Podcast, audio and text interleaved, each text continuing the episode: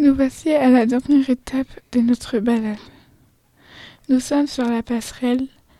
Elle a été construite pour les piétons.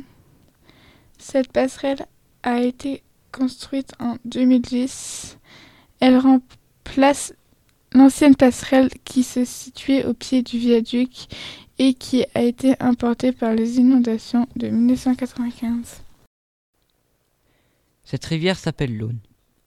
L'Aune a été canalisée à partir de 1811. Les travaux vont durer jusqu'en 1836. En 1836, le canal de Nantes à Brest est ouvert à la navigation sur une distance de 360 km. La construction de ce canal a pour but d'éviter le blocus anglais de l'époque. Merci d'avoir suivi cette balade.